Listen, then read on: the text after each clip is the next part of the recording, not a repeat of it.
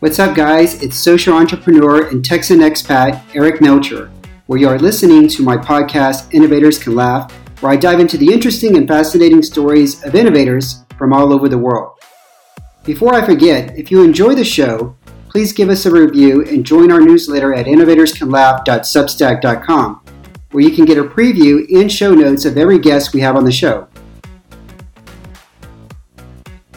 It's not every day I come into contact with a modern day Renaissance man, someone who has a wide interest and is good at many different things.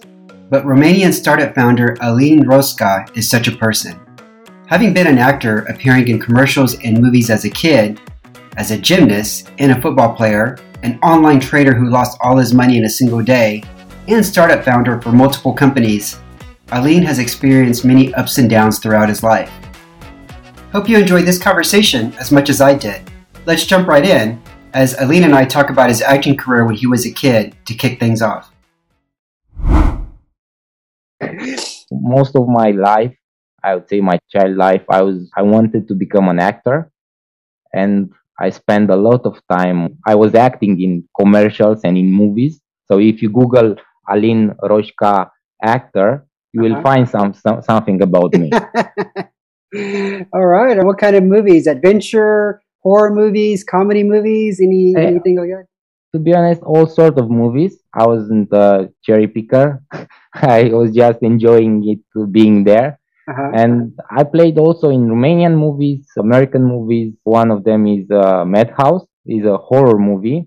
Okay. I was a children back then. I think I was like 10 years old or something like that. Very comfortable in front of the camera. This was something that you just naturally, I can do this. I can memorize lines. I think it was a skill that has developed over time. Okay. Probably. Did your mom push you into that, into the acting? Actually, my mom was not pushing me to do nothing. Everything what I wanted to do, she was just saying, "Okay, let's do it." As example, after two years of gymnastics, uh, uh, the sport, the gymnastic, yeah, I said I don't want any more this. I want football. So I went doing four years football.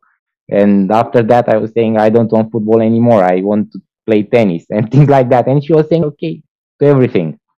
Right. I think this was really good for myself to develop myself. And most of the parents are saying, you are not allowed to do that. You cannot do that. We don't have enough money to do that. But my parents always tried to do everything that me and my sister wanted. Mm-hmm and that was really nice actually. Is, gym, is gymnastic as demanding as it looks on tv and I, I, know especially here in romania it's very it's a, in the culture. You have a history of the olympics nadia comaneci. I know i just said her last yeah. name wrong. But is it very demanding when you start the sport when you're doing the sport? All the sports are demanding. If you refer at the pressure that the coach is putting on each each children's yeah, the coaches want, at least when I was young, uh, now they are not that demanding anymore. They don't really care, to be honest, because I have a cousin, he's playing football for 10 years or so. He's still in the high school, but from since, since, since he was seven years old or something like that, he's playing football and his coach is not really a coach. They don't try anymore to motivate them uh, to push them as much as possible in order to make performance and things like that. Yeah yeah. But it's one thing to, if you're playing football to run around the cones to practice your pa- you know your passing. But when i think of gymnastics i think there's a lot of just strength that's required to be able to spin on the bars do a couple of different flips and then have the mental focus to have your hands in the right place to catch the bar again so that way you don't land on your face. I'm just wondering from a mental focus point of view is it a lot more demanding than some of the other sports that you play? I think it's the same honestly because you have to do it at, until you doing it. Like in entrepreneurship as well you have to practice a lot until you succeed.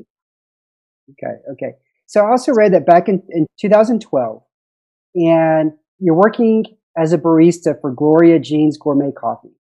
And while there, you're a team leader in some sort of barista competition. What kind of competitions were baristas participating in while you were there during this time? Basically, as a barista, you have also the job to make people laughing or smiling. It's not just about the coffee. And the competition are about how you can make the best coffee, how you can make them to look the best, how you can impress your customers, how you can make them feel good. And you can choose to make regular coffee or to be nice and polite and to enjoy your job. And th- that's why I went to, to barista in high school, uh, after the high school, because it's called art latte. So you can make art also from the coffee. Like everything else, actually. If you enjoy, you can do nice things and you can, you can make people happy. but I can't imagine, of course, everybody's happy. They get the coffee that they've been craving for. I'm a coffee addict. I've got to have my coffee in the morning and then after lunch. But I imagine that when I'm in a Starbucks or somewhere else, that I'm not really laughing or too excited because I got my coffee. A lot of it, like you said, comes down to the person that's serving it to me. Was, was there anything that, from a human interaction point, that you really practiced or you honed in, like to, to improve your skill in interacting with people while you were there? I think it come naturally to me after I was acting, after I went to all those sports, after I went in that in Gallup and I was speaking with people. So it, it's something that I enjoy. I'm really empathic. And if you would come in Gloria Jean's and I would say, Hey, what's your name? And you said Eric. Okay, Eric, from today on, I'm gonna make you the best cartoons in the in your coffee that you ever seen before you would come the second time to see what is the next one. So you were making like cartoons in the coffee? Yeah, I was not the best at the beginning, but after a while I started to develop this skill as well. And I would just randomly ask what you want to see in your coffee. And some of them would say, I don't know, I, w- I would like to see the sun. Okay, I can make the sun. I cannot make your face, but some yeah. regular stuff I can make by hand, not by having some cartoons over there and put some chocolate and sprinkles and things like that. You make them by hand. And people were really, if you, probably in uh, US, this was something more developed than in Romania because I was doing this 10 years ago. Yes, yes. For the making the different cartoons, I'm not really sure about that.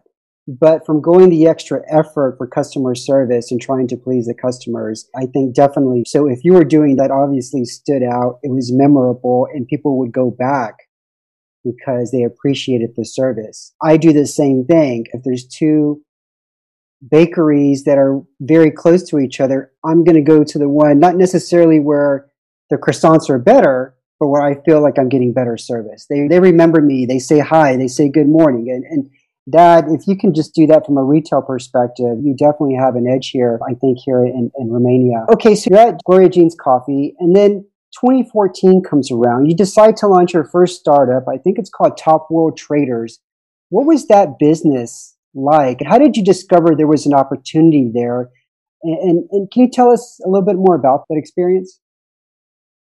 Yeah, actually, at some point I was thinking what I want to do because at the beginning I want to be an actor and I quit that. And I was thinking what I really want from life. And I was finding out that I want to become the richest man in the world. and I was thinking, how can I do that?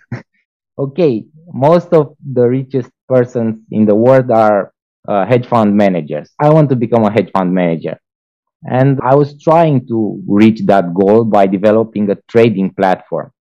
Okay. Firstly, I was thinking, how can I improve traders? And I had to trade by myself and lose money to understand why people lose money trading. Okay. How much money did you lose to figure out this lesson? First, firstly, I was trading on demo accounts. After that, I went to casinos to, to get usual with the emotions.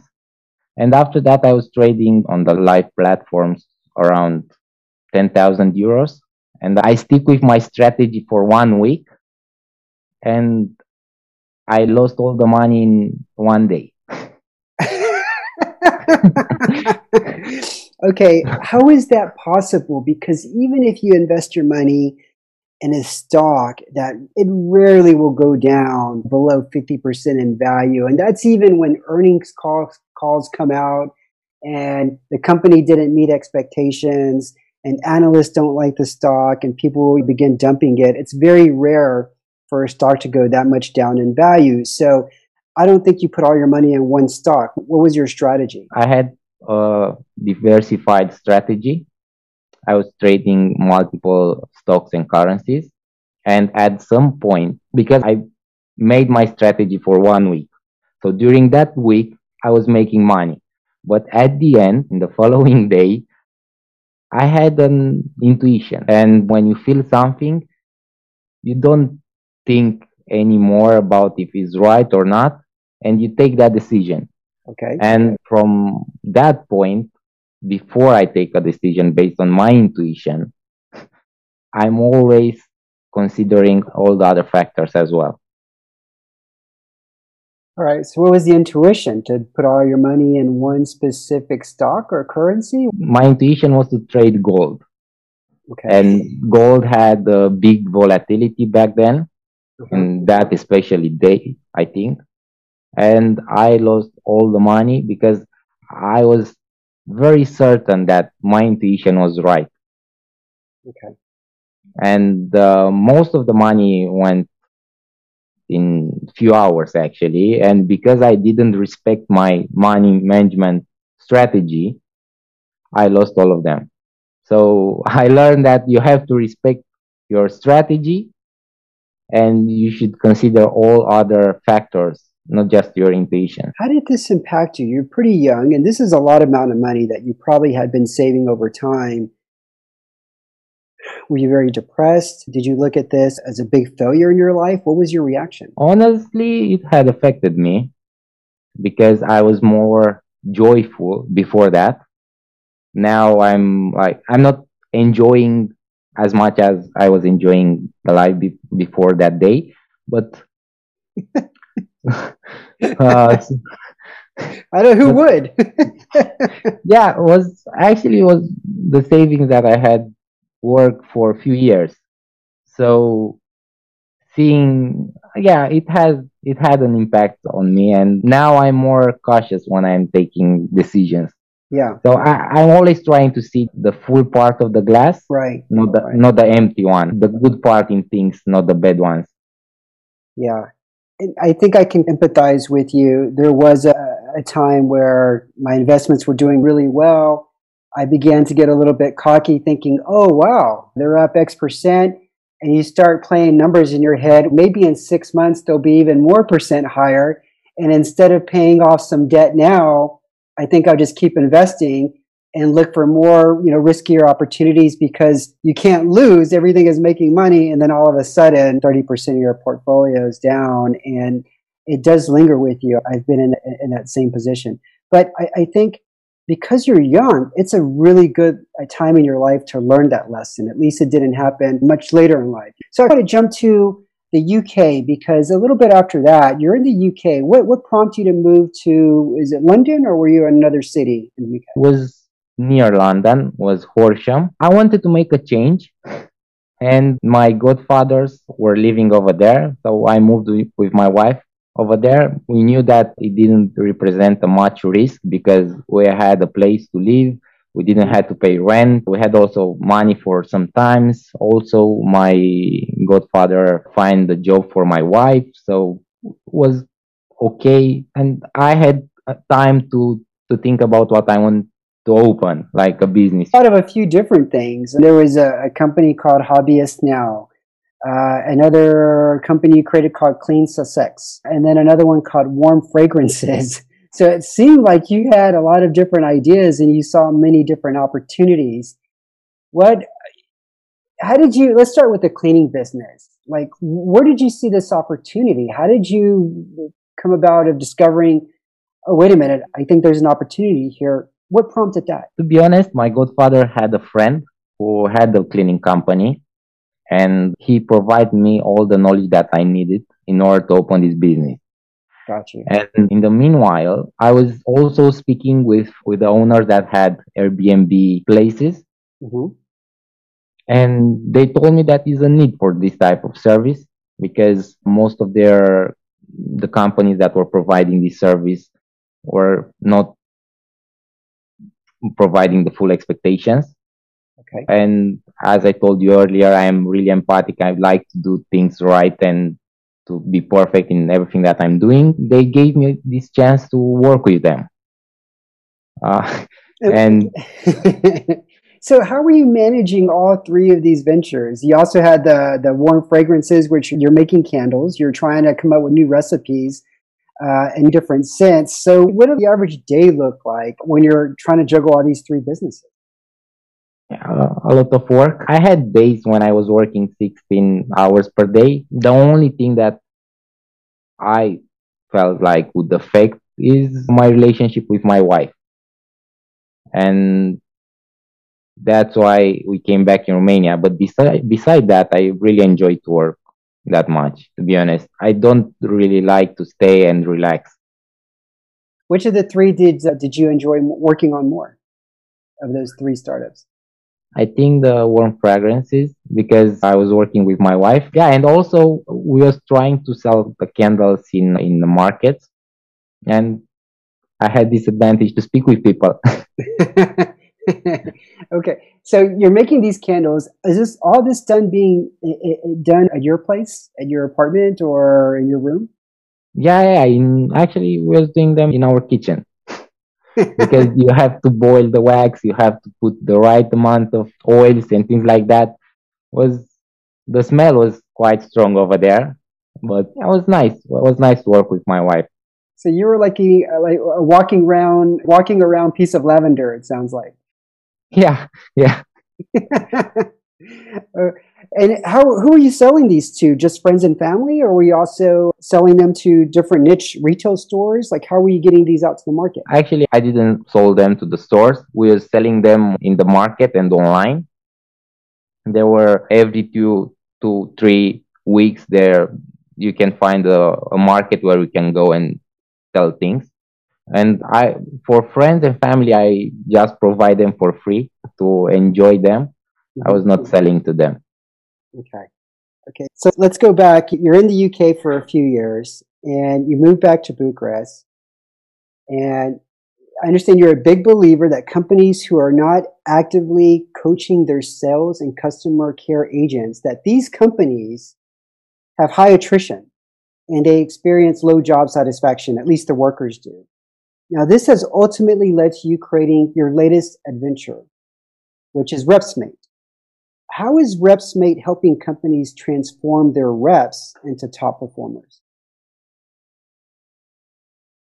Our vision is to build a platform that uses a mix of technologies and mix of function- functionalities that will enhance all the representatives. And by that, we want to actively coach the reps during the conversation, the, the conversations and also past conversations as well because this is what they miss the most. The managers don't really have time for everyone.